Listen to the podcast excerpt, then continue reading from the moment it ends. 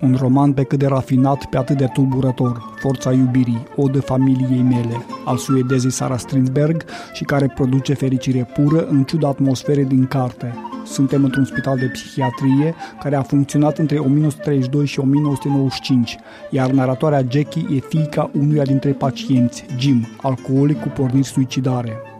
Așa că oda se întoarce nu de puține ori în Requiem, că o fi vorba de pacienți sau de instituție medicală propriu-zisă, spitalul din Beckomberga.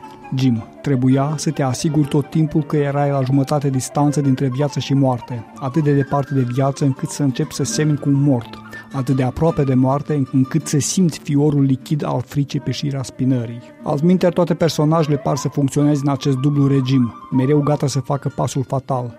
Dintre ele, Jim face figura aparte.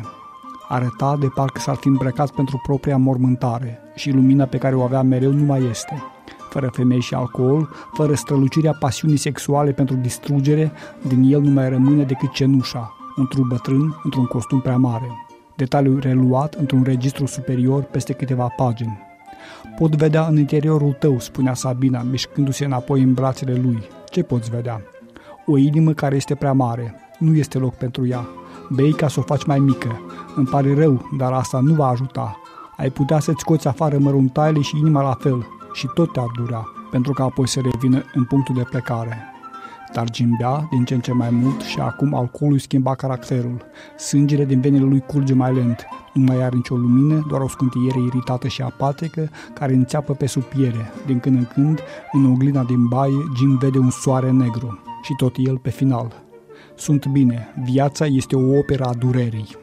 La polul opus de romanul cult Moscova-Petușchi al rusului Venedikt Erofeiev, romanul suedezei Sara Stridsberg, Forța iubirii, are aceeași forță întunecată de seducție, dând literaturii un personaj memorabil, Jim, un soi de frate de pahar al lui Venicca.